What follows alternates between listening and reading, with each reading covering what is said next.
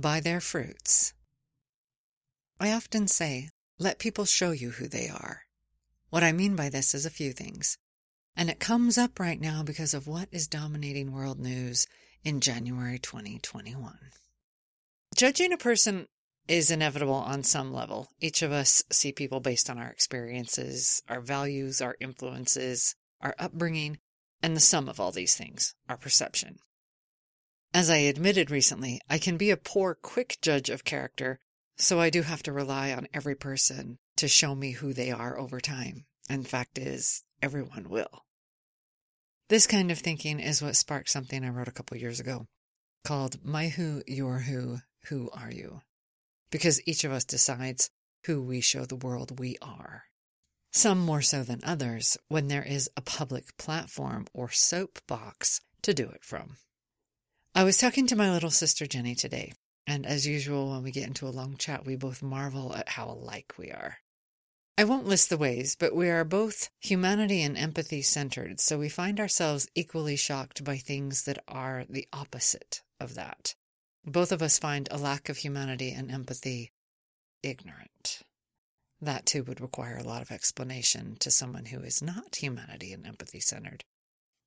So suffice it to say, we are both thoroughly confused by the type of thinking that created the insurrection at the Capitol building and the bifurcating of the word American right now. In huge part because of empathy, another thing Jenny and I have always had in common is a love and respect for Princess Diana. I was reminded of this when recently, after Thanksgiving dinner, we went to Jenny's living room to sit on the couch there on her glass coffee table sat the copy of UK Vogue that I gave her from October 1997 when Princess Diana was on the cover. I lived in England in the 90s. Two of the most famous people in that decade were Michael Jackson and Princess Diana. Maybe that wasn't the case in every country, but since Michael was American and Diana was English, from within England it seemed she was the most watched most talked about, most filmed, and most photographed person on the planet. It's fair to say that she was one of the country's favorite pastimes, with constant attention and no ability to go ignored. From her shoes to her hat and everywhere she sat, she was scrutinized. The media made money from her, and the newspapers thrived from her being on the cover. You see, England in the 90s had so many newspapers, they took up a whole long wall in the newsagents. After she and Prince Charles separated, the newspapers saw it as their duty to stick to her like shit on a shovel. Even after the divorce, the press could find her on the goddamn moon. She couldn't do anything without scrutiny and criticism. The Diana stories were constant, lies, twisted truths, anything they wanted to say or make up, they did. You can understand why the paparazzi was in her face. She was big money for them. I remember where I was standing the morning of August 31st, 1997, when I heard news of her death broadcast on the radio. It was surreal. One of those moments you'll never forget because everything stops and your heart sinks. I bought two newspapers that morning because I was so angry. Maybe you know the way she died, chased by the paparazzi. The best way I could think to mark the event was to get one paper printed before her late night death, doing the usual criticism, and the other paper reporting her death as a national tragedy. I've never been so bugged in my life by kind words as I was in the weeks following Diana's death. The newspapers did an about face, and all started reporting how wonderful she was. They spoke of the good she did in the world, they shared stories from her friends, and how much she was adored. They reported on her volunteer work and willingness to give so much of her time to children. They even shared stories that had never been told about intimate encounters she had in hospitals with sick and dying patients. As sudden as her death, they had no need to slag off the dead princess.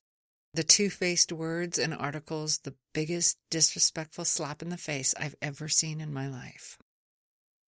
This princess, who embodied grace, humanity, empathy, class, beauty, and charity, could only be spoken well of, dead. It was heartbreaking. Her huge loss to the world only finally acknowledged after all those years of belittling and bullying.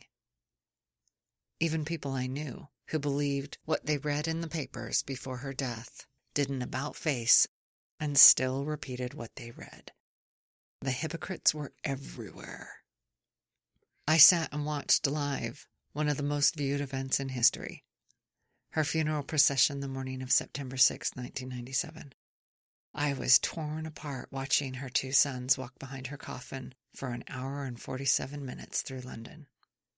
A literal princess who did so much good in the world was food for the wolves until she died. Then she was their god. Every forked tongue turned to velvet, caressing her memory in total hypocrisy as though nobody had a memory of all the ugly words already spoken for years. I was and still am a big fan of Princess Diana, and I find her life one of the most tragic stories of all time. The twisted lies did not outweigh her showing the world who she was. I didn't let anyone tell me who I saw. I didn't see the princess the papers spat on. I can think for myself.